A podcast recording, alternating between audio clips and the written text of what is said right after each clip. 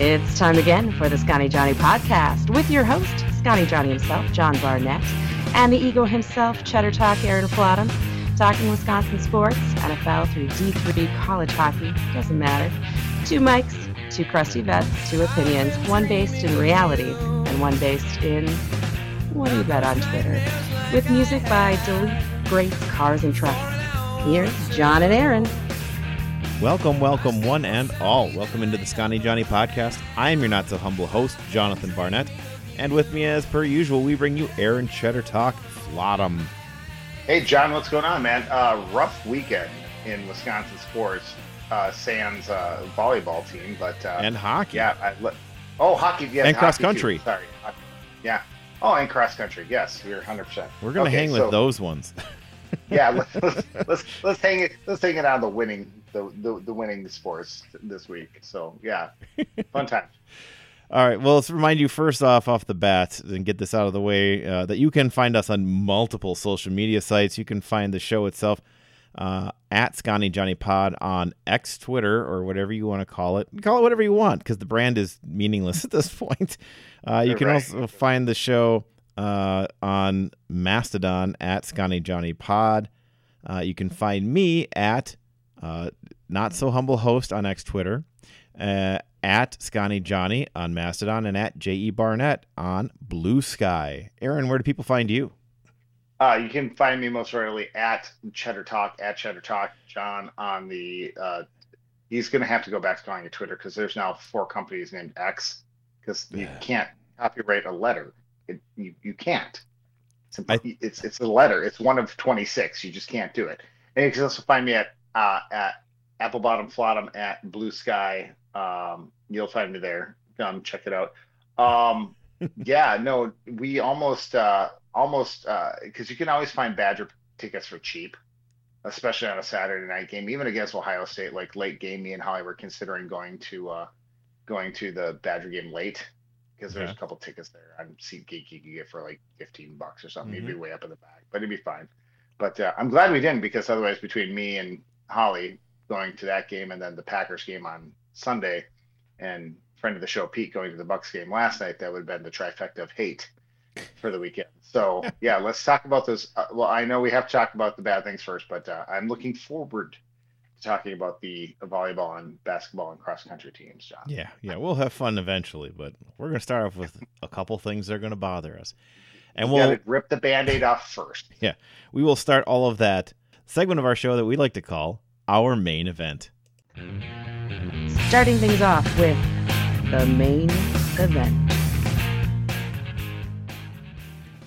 So the main event starts here with the Green Bay Packers in another super winnable game that they didn't win. They just didn't win. They're not. I don't know that they that they will be favored from here on out in any game, uh, except for maybe the Bears at the end of the year. Uh, it's it's not a good look at this point for what's out on this team.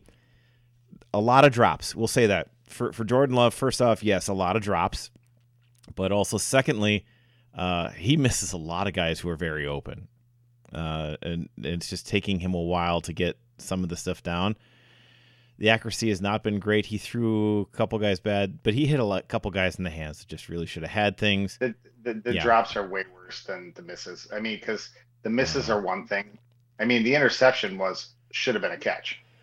Yeah. I mean, it's. I mean, I I understand. I'd rather, I'd rather, and this is true early on in Rodgers' career too. Like, I'd rather have them miss than throw a pick. Mm-hmm. Rather have an, an an overthrow that nobody can catch or an underthrow that nobody can catch, rather than a pick because a pick is more devastating. But I mean, the the drops are it's all that. Like I don't know what's good to look at at this team right now. Uh, the defense looked kind of uninspired. Like they're just trying to fight to keep a team in games. The offense does not score. Uh, again and again and again, this team is completely unprepared when the game starts. Uh, they get three points this game, so that's the highest scoring first quarter they've had since the Bears, right? I, am trying to think if they've. I don't know. Yeah, I, since I just I just, I just remember, like I said, I was at the game. Yeah, good for me. But like I was when they finally got the touchdown, I was like, well, thank God I got to hear Todd Rundgren for Christ's sakes. But uh, that was the most. I've been to a lot of different games in my life, John, and sometimes when, and mostly for the most part with Wisconsin sports in my adulthood, like there hasn't been a lot of bad teams, right? Like not not for a while. Mo- now.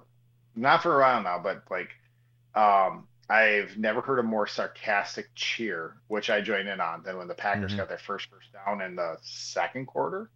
Yeah, it was at the first I- four drives, not a single first down. First Like, down. Not until the And, end yeah, of the first quarter. I mean, they the, the stadium hit a roar when they got their first first down, which that's not good, you know. But I mean, we're sitting here watching this stuff too, and it's just, I mean, it's um, it's hard. I mean, it's like the only the only good thing I can say about the offense to this point is even though he's missing throws and the guys are dropping balls, I, I don't know if it's different on TV, but up to this point in the season, watching it on TV and what I thought I saw from where I was sitting in the southeast corner, um, at least he manages the pocket well. I don't know. that he does. Does he manage?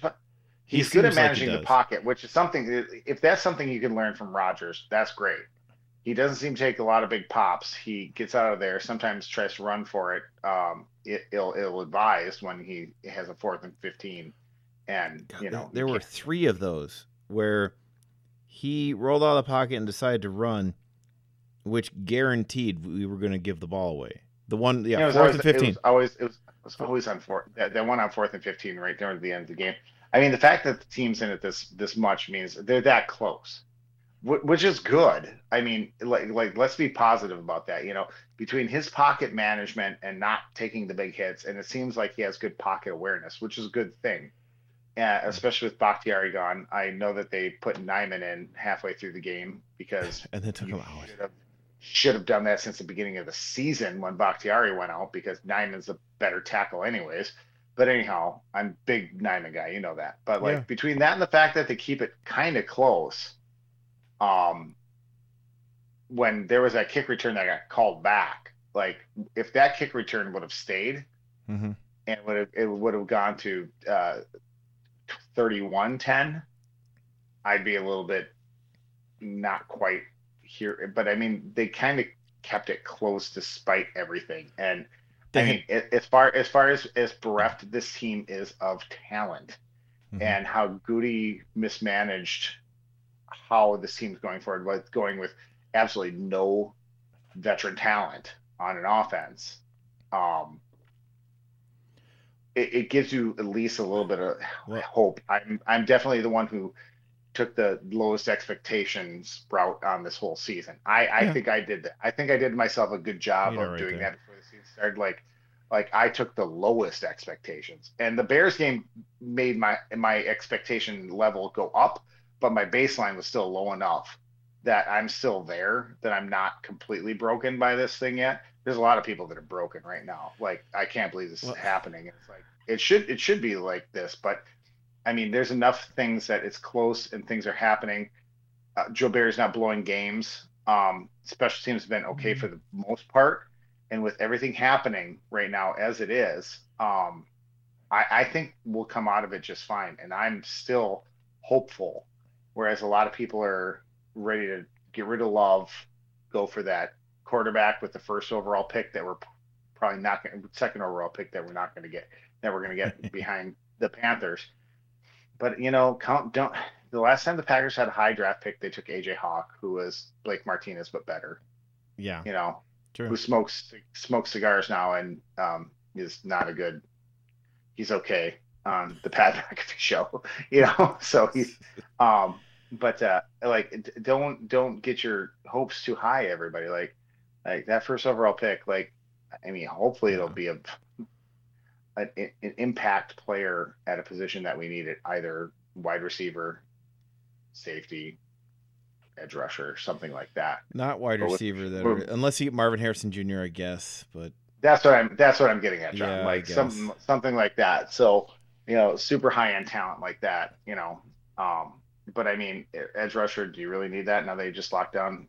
Yeah, I mean, maybe you do. You get Gary on one side with his new contract, and then uh, Van Ness. Well, I mean, yeah, I, I, wherever he is, uh, where wherever that guy's been, I haven't seen him since week one either. Um, definitely didn't see him yesterday, so yeah. uh, I'm not done yet. So I'll be quiet. You Oh. talk about something. I'm gonna. Well- I'm actually gonna mute myself while you talk about things that make sense. So Well, like I was saying on, on Twitter yesterday too, is like I'm fine with the Packers, you know, having a couple years here and getting themselves right because regardless, I'm going to be here. I'm going to be watching these games every week, regardless what happens.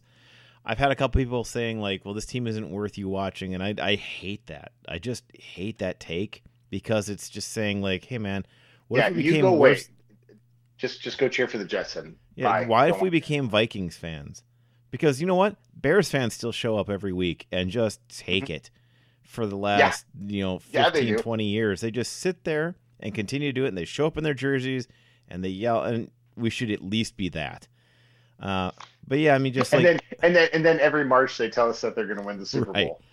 yeah, they're, they're just they're they're they're the best. They're so predictable. I mean, the optimism of the fact that every March you come out and call the Packers terrible and the worst team ever, and you're going to be Super Bowl champs this year, is almost admirable. Like when your team sucks, like our team does right now, and you have so many people jumping off the ship and just becoming flotsam, like it's just be Jetsam, like the Bears fans, and just when that boat pops back up next spring, just be like, we're going to be Super Bowl champs. Justin Fields the best player ever, and the Packers suck. Oh yeah, when's the last time? Well, oh, how many? Well, how many other quarterbacks have won since Rodgers won a Super Bowl? Oh my God! Like, well, how many did the Bears won? Doesn't matter. How bad do the Packers suck? It's like at this point, like that's almost an admirable quality at this point. yeah, they stick with their team. We'll say that. I mean, Hmm. you can't fault them for that. But I guess the biggest thing that, that does get me They're is wrong. There, yes, but that's fine. You know, you should still stick with your teams. Um, the veterans we do have have been unable to get us anything. AJ Dillon, nothing. He's he's spent. He's six carries for eleven yards against a bad defense. This is not a good defense. It's just not. Uh, Aaron Jones still he's not back, and he had seven carries for twenty nine yards. So that's four point one a carry, but seven carries on this game. Uh, and he had he did have four receptions on five targets. The one was just a drop on his part. To be cl- to be fair, I guess. That was one of the biggest drops in the game. Was Yeah. like he if he if he would have properly caught that ball, twenty five yards minimum. Yeah. So we're getting essentially nothing from Jones and Dillon, and we were talking like this was going to be a running team. Uh, De'Vondre Campbell, I mean, he's got 14 total tackles, 10 solo, but I don't see him doing anything impactful during any game. He does end up being a guy making the tackle. Jaire was bad yesterday. Let's be clear, he's been bad, and he's coming off of injury. He's missed a couple games. He was getting pushed, you know, just beat up by Addison, who is not particularly fast, but is is you know good. He's a very good receiver. He's I mean like he did a great job yesterday. He's been good all year. I would love to have him with the Packers. We talked about that. But yeah, uh, Alexander hasn't been much. Rashan Gary and um, Rasul Douglas are like the two veterans, the guys we have back uh, who've been great. I guess Elgton Jenkins too, who have been really good. Uh, Jon Runyan, I guess, is another guy who's at least exactly what you expect him to be. He's a solid guard. Um, and uh, Myers is terrible. He's bad. He, he's not good at center. We need a new center. We that's not a first round pick. You never spend a first round pick on an interior alignment. It's a terrible idea unless you can get Quenton Nelson, which you can't because he's not in this draft. Turns out. Um, but yeah, just we're getting nothing out of Rasheed Walker, and even with all that, the Packers still do not give up a ton of sacks. Um, Jordan is sacked four times this game. One of them is trying to escape the pocket to his left. He just ran into his own lineman and then kind of stumbled and fell, and someone tagged him. So I mean, that is the pressure that they got up, but you know, upfield enough on him. But he he just kind of bumped into a guy and then went down on his own. Uh, they didn't put him on the ground; he fell down. Just so many things are wrong with this team right now, and some of it is just. Uh, first off, they're just so unready to play the first half of games. Uh, the, I mean, they went down ten nothing, and they didn't have a first down, not not a single first down, and it's just, just it's so predictable at this point. And these are teams where it's just like the Vikings didn't do anything yesterday. That was a new look. that was a wrinkle that that nobody had seen that they've been saving for you know eight weeks just to drop on the Packers. No, they did everything that they've always done. You know, under this coach who's been there a full year now. So I have a year and a half of film on this guy, and he didn't do anything surprising or new, and we were just shocked. We're just like, oh my gosh, zone didn't work. We're like, well, let's just keep it up. The number of wide open guys, like KJ Osborn running wide open, standing still at times, because we're in a zone where our guys don't do a matchup zone. There's like, I am here. Oh, there goes Addison right by me. Well, that's not my problem anymore. There is there was so many there's so many times that either uh, uh, Osborn was wide open or Addison and TJ Hockenson like a couple times. oh yeah. There's one time down on um, the left left side going away from us, like he was like I, I was screaming from from the top deck across the stadium. Get him, he's wide open. like there were I could see it from up there. Like I'm like, what that like from the get go of the, the beginning of the play. Like it was We it dropped good. nine more than once. like mm-hmm. dropped nine. We rushed two and then gave up a completed pass to a guy who was not a contested catch. Um, yeah, I, I don't understand what their specific job is, but they sure do pass off guys quickly, mm-hmm. and mm-hmm. the other guy doesn't go get them. They don't they don't seem to match up in any way when they're on defense. And guys are just standing still because they're just like, well, if I stand here, he's not going to come over here, and he won't either. They'll just stand over there guarding grass. And I don't think Kirk's trying to throw to the grass, so I think he'll throw to me. It, it was, it's unexplainable how these systems are meant to put players in position to do anything. I don't know how well I can evaluate a lot of people. I can tell you this: Jordan Love's accuracy is below NFL standards. All right, it just it is. He is not a particularly accurate quarterback at this point. The drops obviously make it worse, but he's not NFL level uh, accuracy at this point in this is fourth season. Our receivers do not jump up and get contested balls to the point of attack. Jayden Reed didn't do it. Uh, Watson had a couple chances and just doesn't, just does not come down with the ball, and it doesn't make sense. He's a guy we really need to rely on. This is his second year. He needs to go make those catches. The one in the end zone, he just dropped it before mm-hmm. they hit him. Like he jumped up, he had two hands hit the ball, and he just dropped it. We just don't have that mentality about that ball in the air is mine and I have to go get it. And we saw a little bit of that last year in a couple plays with him down the stretch, and he hasn't had it this year. We also have no imagination on this offense. Uh, we continue right. to run fairly vanilla things. I mean, granted, several times the receivers are running the completely wrong route and, and missing what they're supposed to be doing. But at the same time, how do we not imagine ways to get Christian Watson the ball more? He, he is mm-hmm. the most explosive guy on your team. Find a way to get him the ball. We did not find well, ways to get Aaron Jones the ball, or we don't use our super athletic tight end down the middle of the field to run. We choose him like like he's just some schmuck who's going to catch weird. It it's like it, weird. It's like it's zone. like there's a receiver and tight ends room that has no veterans in it that know how to make veteran. But we don't run those plays. The things well, that they do well, we don't ask them to do. We ask them to do things that a bad tight end would do. We're like, can you run a tight end screen? Yeah, but I could also run wide open down the middle. We're like, we're not looking for you to do that.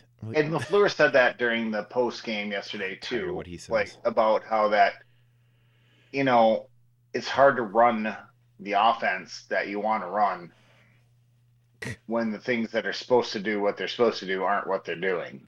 You know, Stop running which, the offense he wants to run. Run the offense you have. Like you have players who can right. do things. You aren't asking them to do things they can do. You're waiting for them to be a different player than who they are, and it's so lame. Like it's the well, anti-Belichick. What, what, what I took with that was co- he was covertly saying kind of what you said is that you know, you got wide receivers running wrong routes. You've got people being in the wrong place. You know, how are you supposed to run the offense that you have when what you think you have and what you've rehearsed, and then you get to the game and nobody's doing the right thing? And he said that very vaguely because that's what you have to do. You can't throw people under the bus, you know, like, mm. but at the same time, if everybody continually goes to the wrong place, how did they end up getting there if you're coaching this But I team? mean, but I mean, but Jo- but John, at the same time, you're also talking Yeah. about a petri dish that has never been created before in the NFL. He is dealing with all rookies and second year players across the board. There is not a veteran out there to make a veteran play, and Watson's barely a veteran. Doubs is barely a veteran. Mhm. Both of them missed lots of time during their their rookie year. Like they're basically all rookies, and some are rookies plus six you know, all playing with a first year quarterback. And I mean, I just this it, it's not the coach, it's not the players. This it's both. this thi- this this lays on the front office for this roster. it, it is all three. It is all I three. mean, Yeah. mostly the front office because I mean, if I- and like I said, that's why I kept my expectations super low. And anybody who wants to say that they're supposed to do anything, I, I don't know how how how you'd want to do that. Like you're you're doing good evaluation, but it's like, wh- wh- wh- but there's who do they look to for the right answer? A coach? well, yeah. No, nobody on the fi- nobody on the field. I mean, this is un, this is unprecedented in the NFL. It's, and- not. and if it does, it, it- it-. I mean, it, with with the with the with the uh, the the receiving room, it is. I mean, there's no veteran presence whatsoever at three at at three uh, two positions, tight end, wide receiver, and then a first year quarterback. You Like, talk about well, we got the Guara. Yeah. Well, but still, at the same point, though. Yeah, you know, I don't that mean that. that, that, that, that doesn't count. no, But it I mean, doesn't that's, count. I mean, it, it's it's it's a bad petri dish to make, and so I mean, I guess Guten is lay, this is his bed to lay in, and if this doesn't turn out in two years, I mean, in two years from now, maybe yeah, they will all grow together and we'll have this super team, but I mean, at the same time, who's showing them what to do right? Well, not the coaches, which is the one Right. thing we're paying them to do. This is literally their their actual job definition. If they went and found their job description written out, it would be make the players better, put them in the right positions to do things that they can athletically do. And they're not doing that. So I mean, like I said, we have a super athletic tight end who are not allowing to go down the field.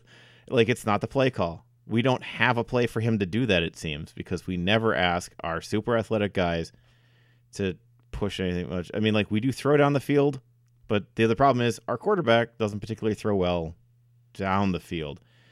Find another way to get them to catch the ball while running. Like we don't run quick slants. Why don't we? We have super fast That's guys who could That's- catch a that's- quick slant, which actually Love is way more accurate between the hash marks. He's a guy who's accurate, but you know, it's the outside and the deep where he's bad. Why don't we run more quick slants? Because we have super fast guys and let them get the ball in their hands and then go.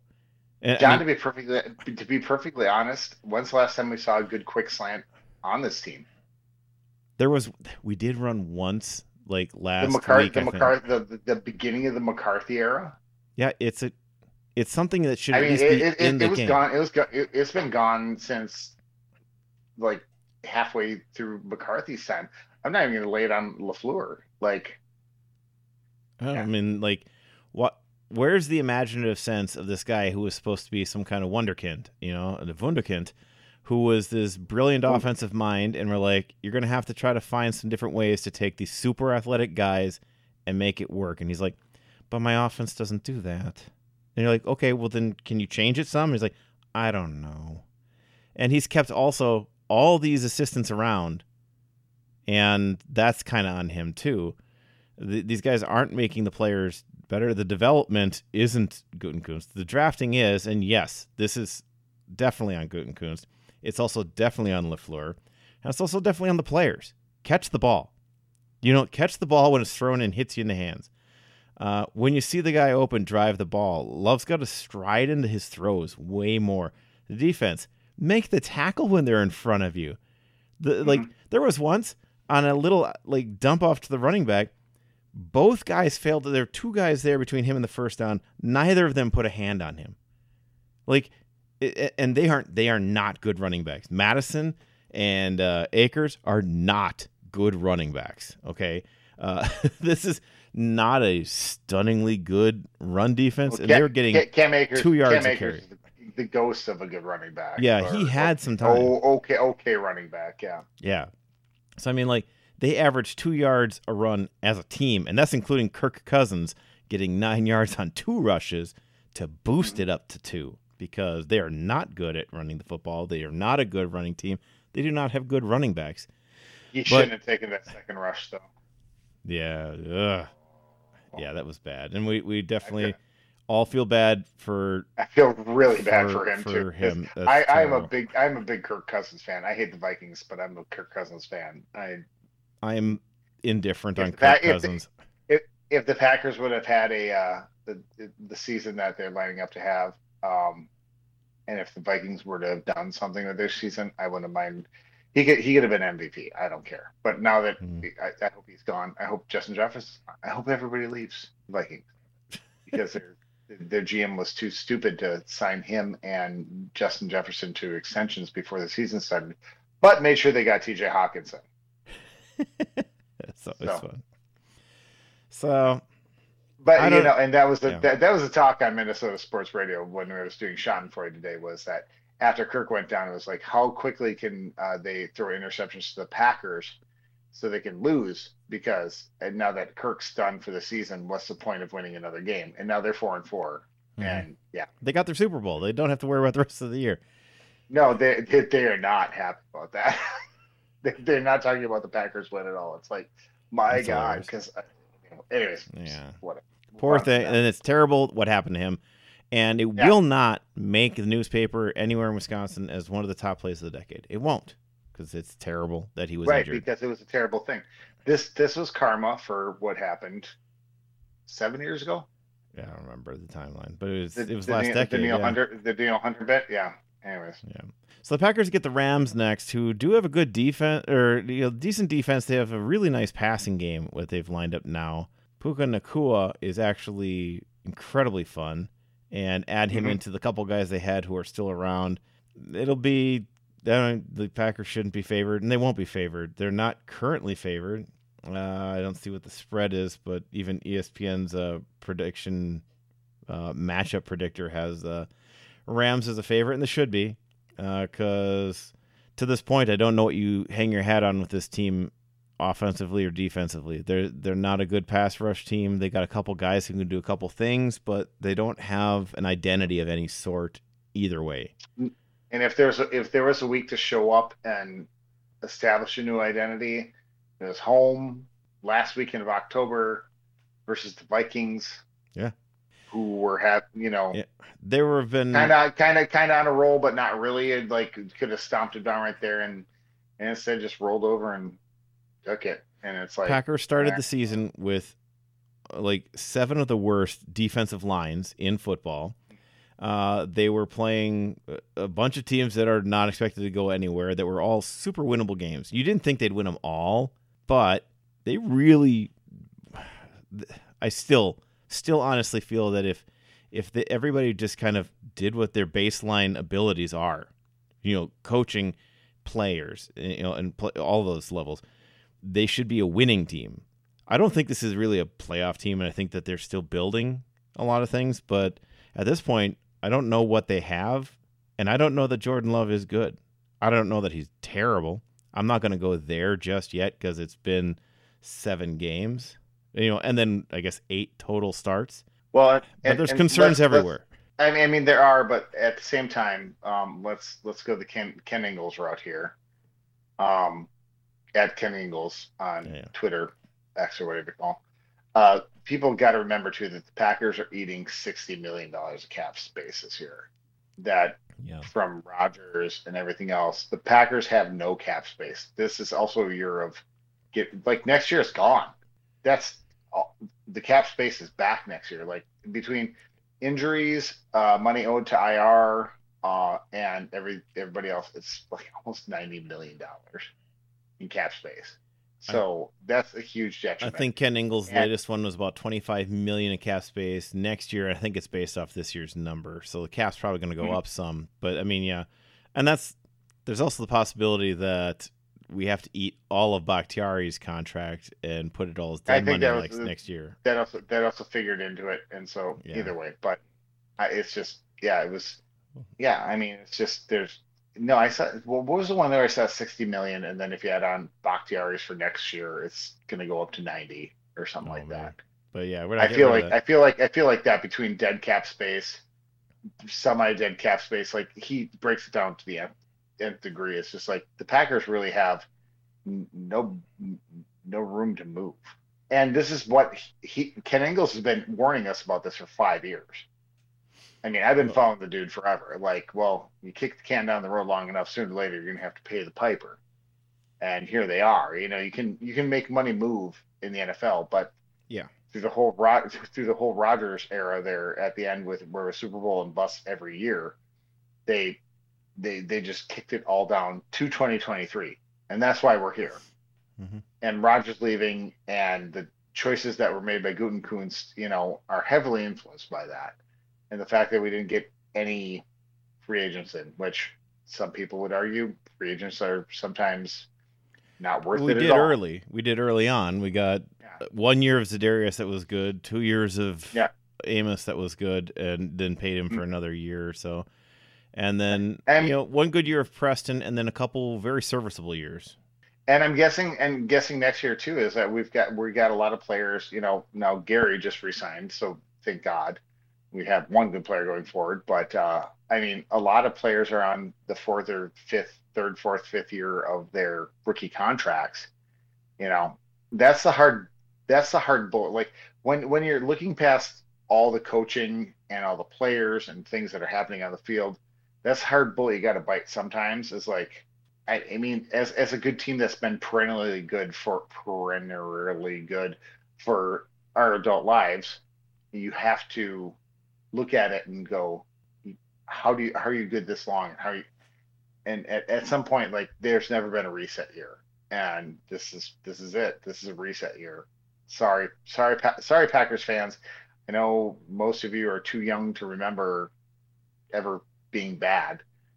I I remember the year the years after Majkowski, before Favre got here, Keith Woodside years, as I like to call them.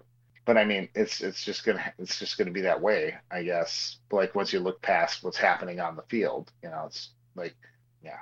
And and now now that you're two, now that you're two and five, here's what you're gonna find out what is a soft tank, where they're gonna tell you all the right things, but you're probably gonna keep losing.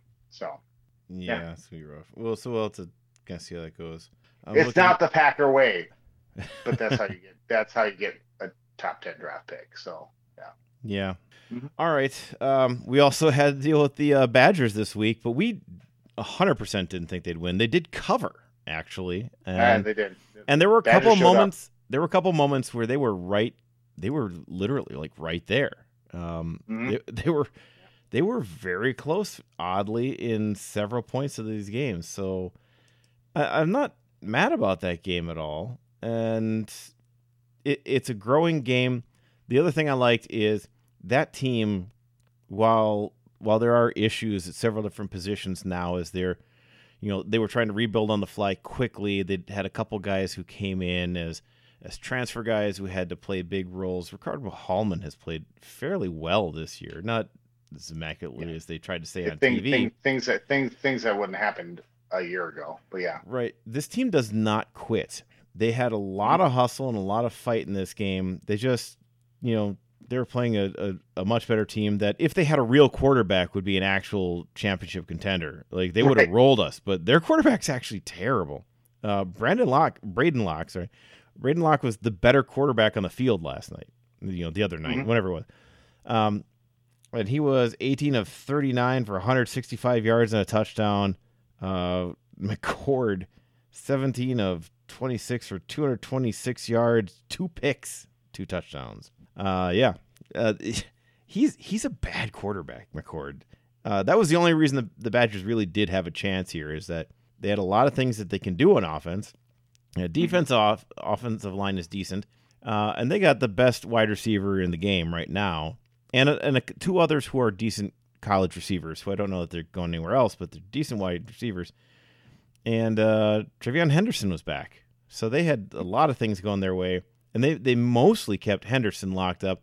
He had the big breakaway run at the end. He had two other like 10 yard runs, you know, first down runs, like first and 10, get another first down kind of runs. Other than that, though, they really did bottle him in pretty well.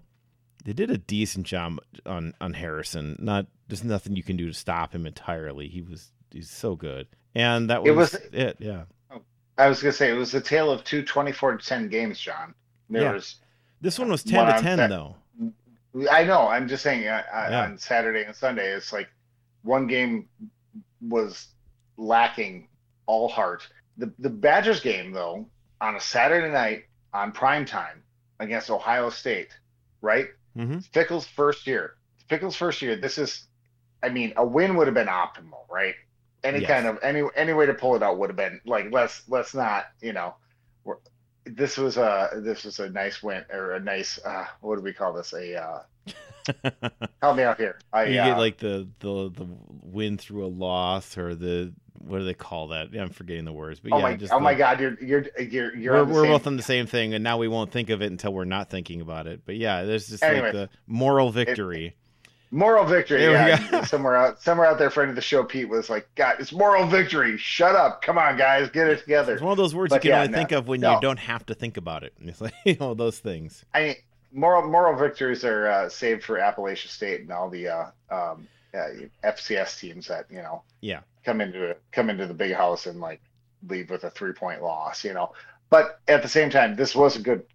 I mean, this is a good game for the Badgers. It showcased the Badgers. Uh, Luke Fickell, everyone, all, the key, you know, the kids know Mhm. because what we were that age, we all know what teams we're looking at, who the coaches are, you know, whether or not we were going to be recruited by these teams or play for these teams, it didn't matter. Like we knew everybody. I knew, I even knew the local coaches around it, all the UW schools around us, like Stout, Oakland, and stuff like that. But you know that Luke Fickell's in here starting a new program, and the Badgers looked good. Didn't win, looked good though. So it's like you had to like, well, at least you know, hey, and, and Ohio State underperformed too. That's the other part. That's the important part of that. You know, that yeah, to a degree. That defense was good. They came in and played Mhm. strong. I like that Locke continues to grow, and the biggest thing I like about him so far is that he's willing to throw tight windows. You know what I mean? Like Right. he is unafraid. Whereas it felt like Mordecai was really waiting for it to super open up. Locke is throwing some of mm-hmm. those in there, and you know what? If Skyler Bell could hold on to the ball, the Badgers would have lost by seven. you know, that's kind of. it, it sounds like the last segment we were talking about the Packers. If they could just hold on to the ball. Yeah. He drops so many passes every game. It's unbelievable. He he was going to have a touchdown except for he decided to kneel down to catch a football. Like what? What are you doing? At the one, it was a low thrown ball, but you know you can't put your knee on the ground. You know that. It's it was just a ridiculous uh, set of circumstances there. So that's the frustrating part of the whole thing for me at that point. But Well, maybe he thought he was going into the NFL already. yeah, I know. I guess he's not going anywhere because he can't catch a Get- getting, football. get- getting a set, getting ahead of himself. and so. that's frustrating for me, I guess, just in terms of the development. In that he had a very good year last year, and I thought that he was a rising star who was going to have a lot of play in this system, and he has just, when given opportunities, just fallen all over himself, and it's been it's been bad. So I I, I feel bad seeing that he is one of the guys not doing much. Pauling has been great.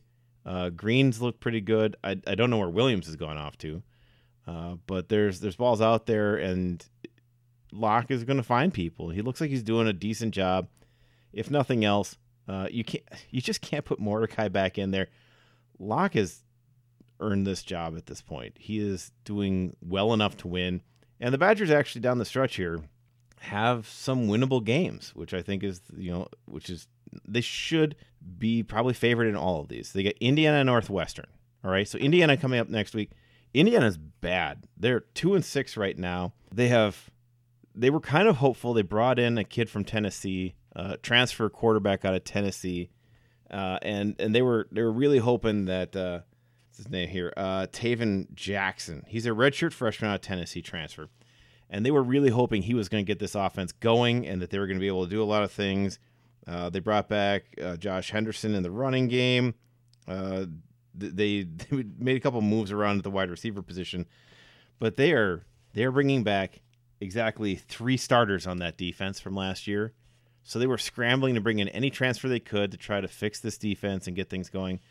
They are bottom three Big Ten in defense, uh, which, of course, when I say it that way, you know they are third from the bottom. Only Purdue and Illinois have worse defenses. And also, they make up for it, though, by being the fourth from the worst offense in the entire Big Ten. Uh, only Minnesota Northwestern and Iowa have worse offenses in terms of yardage. Uh, they actually might be, the, they are. They're the second lowest scoring uh, in terms of points per game, which is that actually they score fewer points per game than Iowa. Fewer points. So, like, it's only Michigan State scores less than they do. Uh, Min- Min- when you when you said Minnesota Northwestern together, that sounds like that should really be a school. Yeah, probably could. But yeah, they no, would be the, the, the Minnesota or the uh, Golden Wild Minnesota Northwestern Golden Cobbers.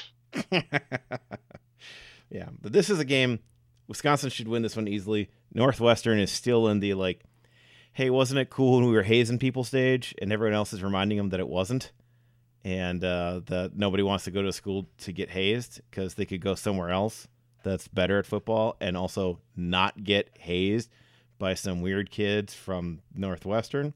Hey, uh, but they did get everybody. They did get everybody paid because they started the NIL thing. Yeah, they were among the groups there. Yeah, so yeah. Yeah. But this this one they should win. N- Northwestern right after that. It's going to be another one that they're going to have, and then they're going to finish the season. They got Nebraska coming up to Wisconsin and then they'll finish the year at Minnesota, which could be a fairly important game. Uh, could be one that everybody kind of needs at that point. Like honestly, right now the Big Ten West is sadly kind of even.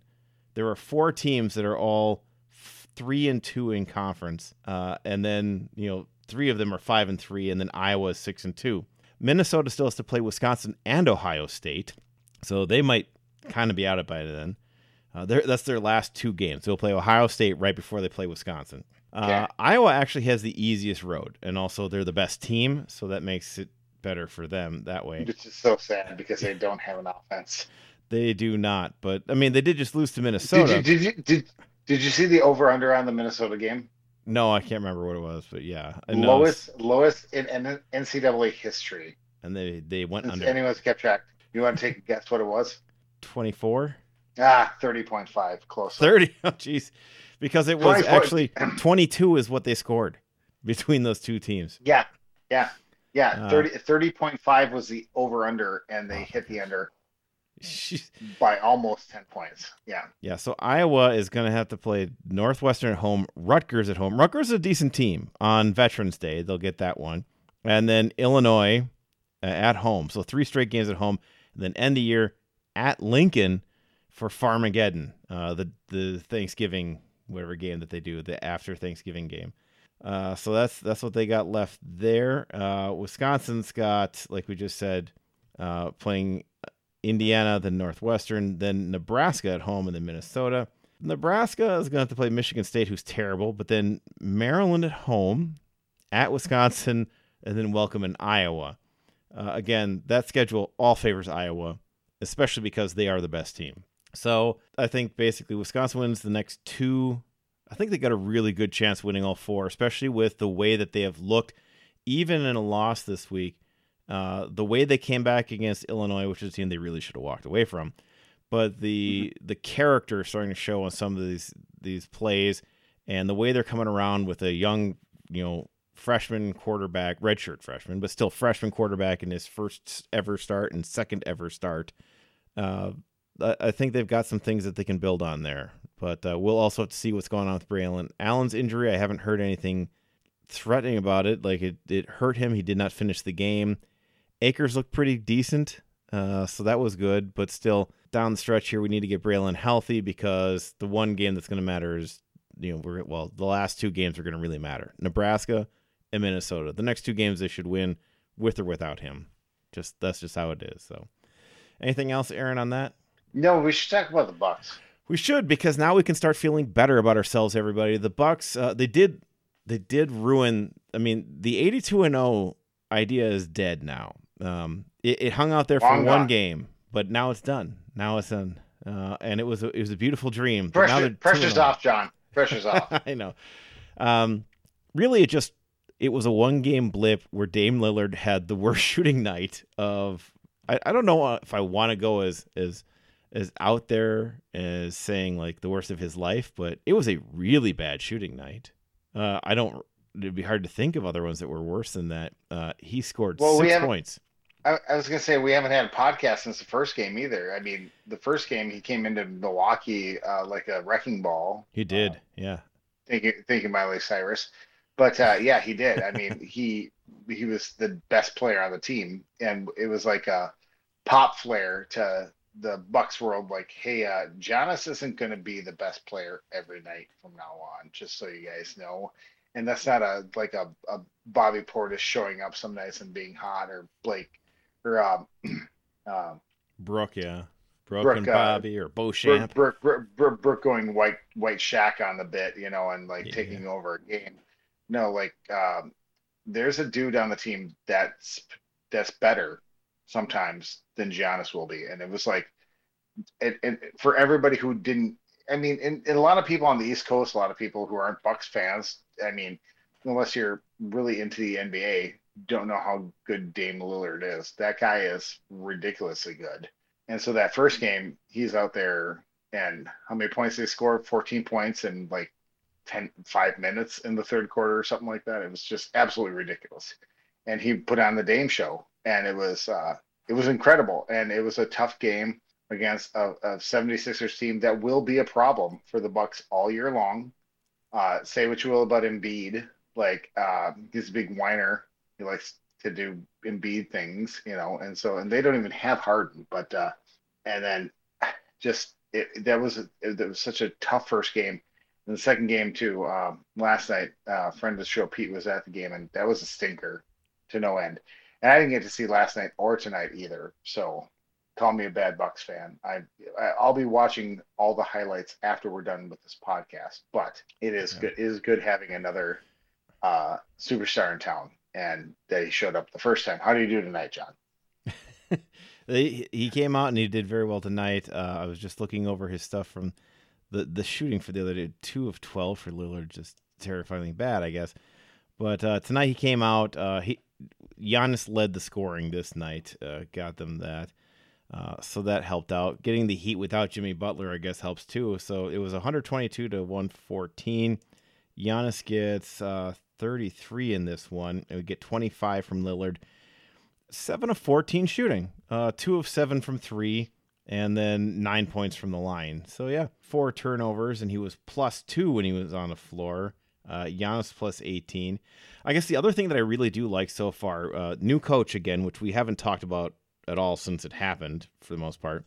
Mhm. But uh, we're getting 25 minutes from Crowder off the bench, 19 minutes from Bobby, 13 minutes from Cam Payne, uh, Mhm. 23 minutes from Connaughton, 15 minutes from Green. Uh, and this is just tonight. Uh, we decided not to play Beauchamp in them, but we we normally have. Um, Beasley getting a. He's been a nice push off there. He didn't have a very good night tonight. He was, I think he's one of the few with a minus plus minus in this one. Beasley and Crowder are the only ones to go minus. It looks like. No, I'm sorry, Lopez too. But yeah, other than that, like he had five tonight, but I I think Beasley in the last game actually had a, a, a fairly high scoring night. Um, let's see, against Atlanta, he put up uh, 18, and he had five against uh, Philadelphia. He's been nice to have out there as well. Payne has been a, a nice little ad as well with his 11 tonight. Uh, getting I mean, significant scoring off the bench has been nice for this team. Uh, and Mhm. generally speaking, I like seeing that rotation.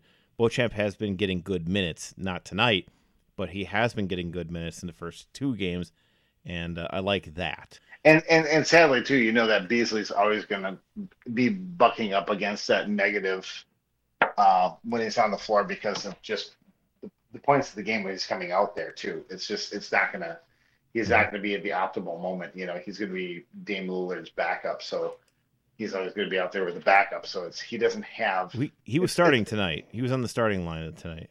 what? Yeah, that's what they have him as. Is the, the starting group that was out there. Can we can, can we cut that last part out so I don't get ridiculed? No, I'm just kidding. Let it go. Let it go. All right. Um, yeah, no. So they started. hero has the highest scoring in the game. That's the thing I'm still going to look at here.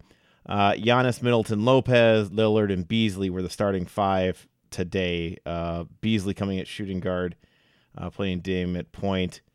And then, yeah, so that's how they, they started it today. Uh, he's been out there a fair amount. I mean, he gets 32 mm-hmm. minutes in tonight's game. Middleton only plays 17. I like the load management. Let him have that. Only took four shots. Uh, 0 for 2 from 3, though. Yeah, I mean, like, find ways to get him going. With, we don't need with it. Middle, with, with, with Middleton, too, though, it's, it's starting to be the Bakhtiari thing. It's like, all right, we've been load managing for two years now. When are you going to start uh, doing the things you're supposed to do?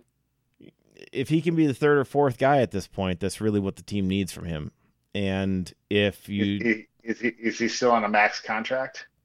I don't know for what this team is. I'm I'm going to worry about the money later. At this point, he's the guy who you know we need Lillard and Giannis to be the top, and then we need either Middleton or Beasley or yeah, Portis or someone else be three. He has to be the third and nothing else. Like it's it, it's. Wow. He gets you, you five points. You can't. You can't. Any, you can't do it any longer with him. Like that's like I said. Like I say, and I said this last week, and I'll say it again. Like without hyperbole, he has all the skills that Kobe Bryant did, but they only show up about ten percent of the time when he's healthy, and now it never shows up anymore. And this dude's getting max contract money to be on this team. Like he's lucky he's friends with Giannis at this point mm-hmm. because him and Thanasis would not be on this team without Giannis. So it, it, it, he has he has to play like load management. Okay, great. All last season was load management. This the last half of the last year was load management. Like, is he going to be okay? Is he going to be good going forward? Yeah, Giannis wants to win championships. Giannis only has about four more years on his window too. P.S. By the way, and Dame Lillard has only got about two and a half, two as well. So because he's 33, 32, 33. Look that up. Either, either either way. So I mean, it's it's it's it's it's hustle time you know, we got to do something here quick. You know, Giannis isn't going to be able to play his game forever. Um, he'll be good when it's done, but like at a certain point, you can't do what he does forever. I mean, prove me wrong. Like if there's somebody that will prove me wrong, it's Giannis. But like, yeah, Khris Middleton's gotta gotta get moving here pretty quick. So, right, all right. Yeah. I'll I'll I'll let you go with that then. All right, all right. Here we are. At this point, then, we're going to head uh, into all the other kind of happy things here with a segment of our show that we lovingly call Our Last Call. Time to look around and get your bearings. It's time for the last call. All right. Well, the Badger women's volleyball team bounced right back this week after that that rough five set loss to Nebraska. That they they they really had they they almost won that one. Uh, Wisconsin falls to three now in the polls, which makes no sense because they fell to two, and then they swept the Gophers, and now they drop behind Stanford, who, by the way, has two losses, neither of which was to Nebraska, which is the only loss Wisconsin has is on the road to Nebraska in five sets. It makes no sense to me, but uh, Wisconsin, they came out this week. They played uh, Minnesota uh, at home. They got a big time win there. They came right back to what they tend to do.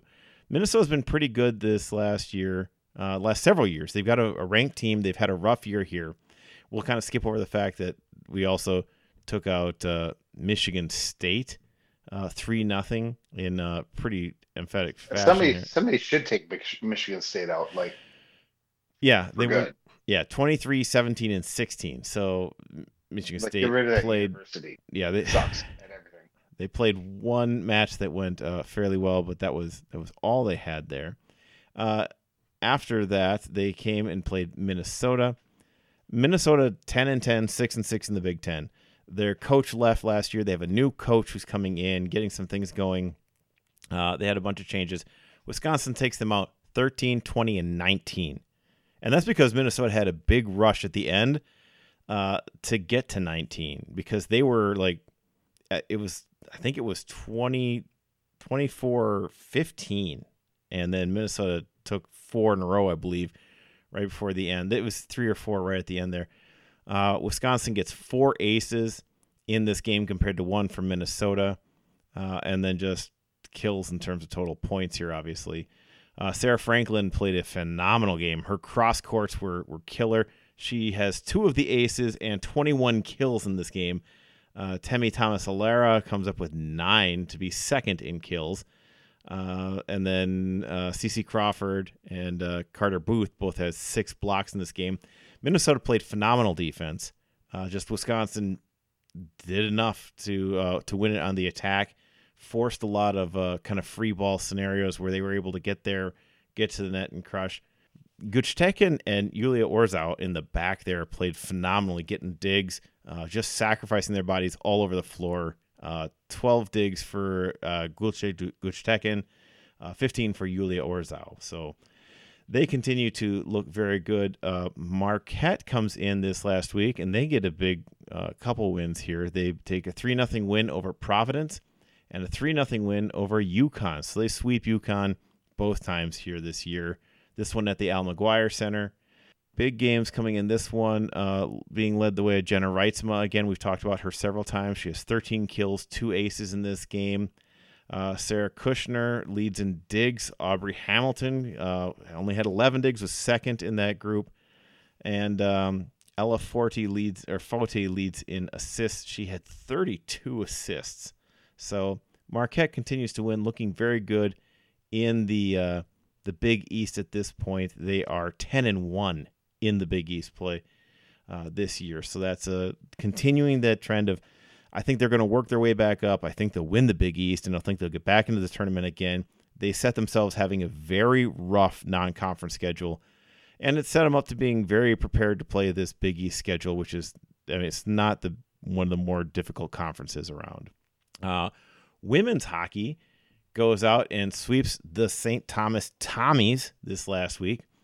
Uh, Tommies is a non gendered term, obviously, just those who go to St. Thomas, I guess. Uh, but uh, the women's team comes out. They win the first one. I'm getting to make sure I'm looking at the right things here. Uh, they win the first one against the Tommies uh, in a five to three win. Uh, they get goals, two goals right away from Kirsten Simms to start off scoring. Uh, St. Thomas actually came back and tied it up 2 2, but then a power play goal by Katie Kotlowski. The Tommies come back and get a goal make it 3 3. The last two go to the Badgers as Anna Wilgren and Britta Curl uh, end up the scoring, both of which were power play goals. Three power play goals for Badger women against the Tommies in the first game.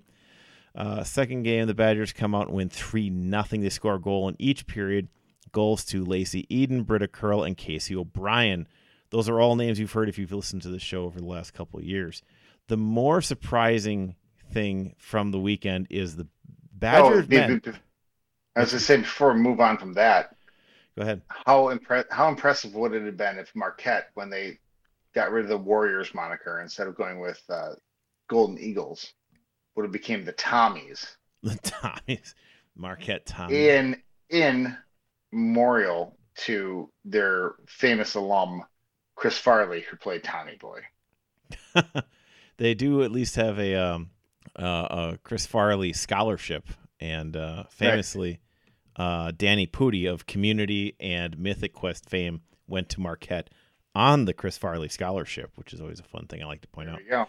The, the um, Marquette, the Marquette Golden Tommies. That yeah. would have been great.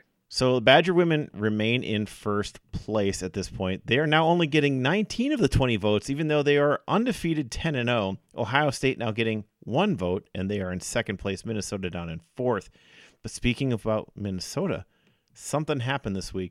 The Badgers were, finally got themselves up to being ranked, right? They moved up to 14 after sweeping Michigan Tech Huskies in Houghton.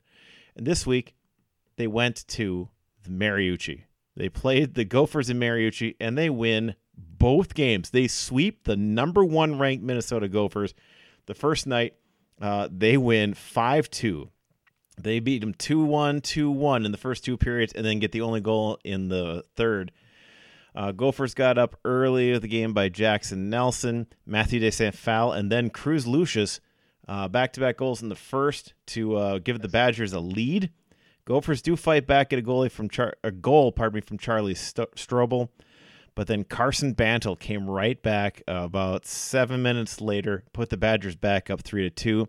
Matthew de Saint Phalle with his second goal, And not to be outdone, Cruz Lucius comes right back in with his second goal. name. Yeah, fantastic name. Ben Dexheimer gets three assists in this game. Uh, Really good. that's a good name too, right? Uh, St. Phalle Mhm. also added an assist, and uh, Palodichuk was uh, involved in uh, one of the Cruz Lucius goals as well. What's that? It's phenomenal. Hockey names the name. best. Also a good name. Like, the Yeah, Joe. Palodichuk. How great is that name? Yeah. It's so good. Yeah. Ben Dexheimer. Yeah, so uh, 5-2 win in Minnesota. Uh, as we all remember, Minnesota plays that much larger field or the ice, I guess. They have a larger space, and the Badgers took advantage of that. Yeah, they, that, moved that, that's very the. Olympic. guy. That, that's that's an Olympics. uh, Olympic size rate, ice, yes. Olympic rate. Yeah. Uh, they play big ice. There's a lot of space. Badgers moved very well through space in this game. They entered the zone very well. They had a very good discipline. Minnesota got a, a good number of shots. The Badgers outshot them badly in the first game, um, but then just th- they did not get great shots though. And Wisconsin was able to get to the net a couple of times and find their way to a couple rebounds, which was fantastic. Badgers started off the second game with a game a goal from uh, Simon Tassy, a power play goal, get them the lead. Cruz Lucius and Christian Fitzgerald on the assist. Uh, Gophers came back, tied it up. Then William Whitelaw got the Badgers back in the top, and uh, then the Gophers again tied it up in the third period, about a minute, a minute fifty-five in. But within seven, uh, 17 minutes, uh, 29 seconds into the third period, Simon Tassy bags his second goal of the game from Quinn Finley and Ben Dexheimer to give the Badgers a three to two win. Badgers, Badger men, Badger men now the fifth ranked team in the country, receiving five first place votes. What Uh, a turnaround. seven one on, and oh. on a dime. On a dime. Absolutely. Yeah. It's it has been an amazing turnaround. We mentioned that there were some good players, Cruz Lucius especially, Matthew de Saint Phalle coming back. Um, some of these Cruz Lucius being a sophomore now. Some of these guys were highly recruited. They did a good job getting some other guys in.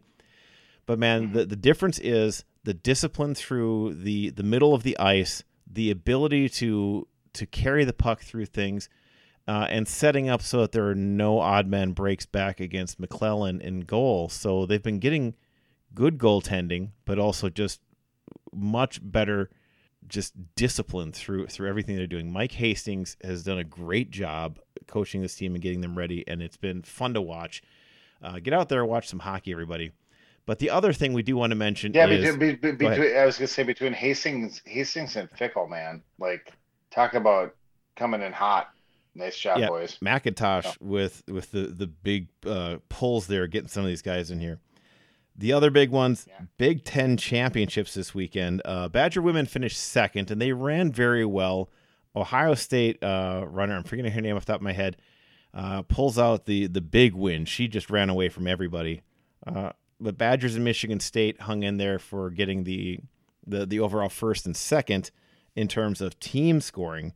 But the Badger men ran away with the Big Ten championship in cross country, uh, and they hosted too. This is a, a meet that they know the Badgers have one of the better, and it was a beautiful race to watch because it's very wooded area, uh, but it was very wet, so they were very careful about where they were running on the open spaces.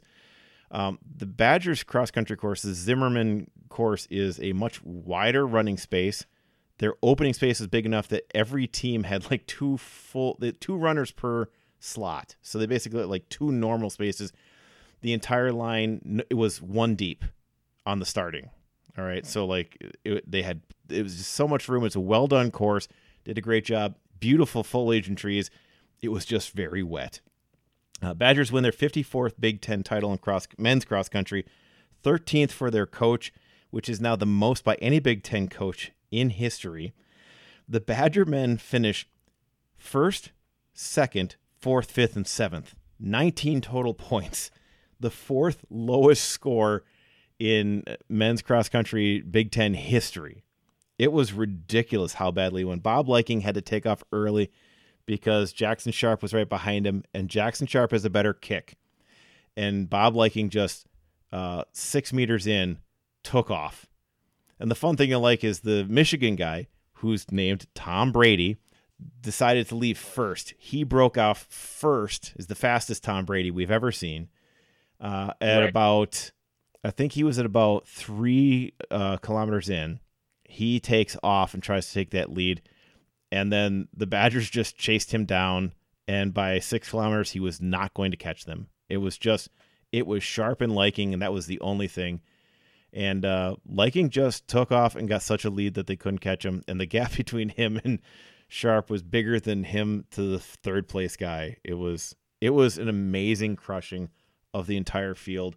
Uh, I'll be excited to watch this team go on to nationals, so that'll be fun to see. And it's it is, I mean, it's not that long. It's an 8K. The women run a 6K, and uh, so it's a short sporting event to watch. And it was a lot of fun. It was a it was a good thing to watch. It was a beautiful uh, place to watch it too. Uh, I watched the nationals last year as well. Uh, I'll watch them this year when I when I can. Maybe I'm hoping to watch them live. Uh, but like last year, it was in Stillwater, big open, just easy to see, hard place. But like this one, wooded, green, and beautiful. Like just an incredible course, and they did a great job hosting it. And uh, the Badgers just walked away with it. It was amazing. 19 points, Aaron. Yeah, no, that's that's incredible. And uh, as a former cross country coach at Rhinelander, Wisconsin, up north, Go up north Hodags. there in the uh, in the uh, Go Hodags, um, I will tell you one thing. I was only there for two years, and I didn't play uh, that, I didn't run cross country in high school because uh, my school didn't have it. We had uh, five sports to choose from: football in the fall, and then basketball or wrestling, or baseball or track. Coming out of, uh, so I didn't. But when we were coming back from our deployment, I uh, uh, knew I was getting moved up for my uh, full time National Guard job to Rhinelander. So I reached out up there and asked if they needed any coaches, and they said, "Yep, track and cross country." And I'm like, "Sure, I'll do it." And uh, track is boring. Uh, we'll we'll we'll just say that. I mean, it's Whoa. fun, but it's boring.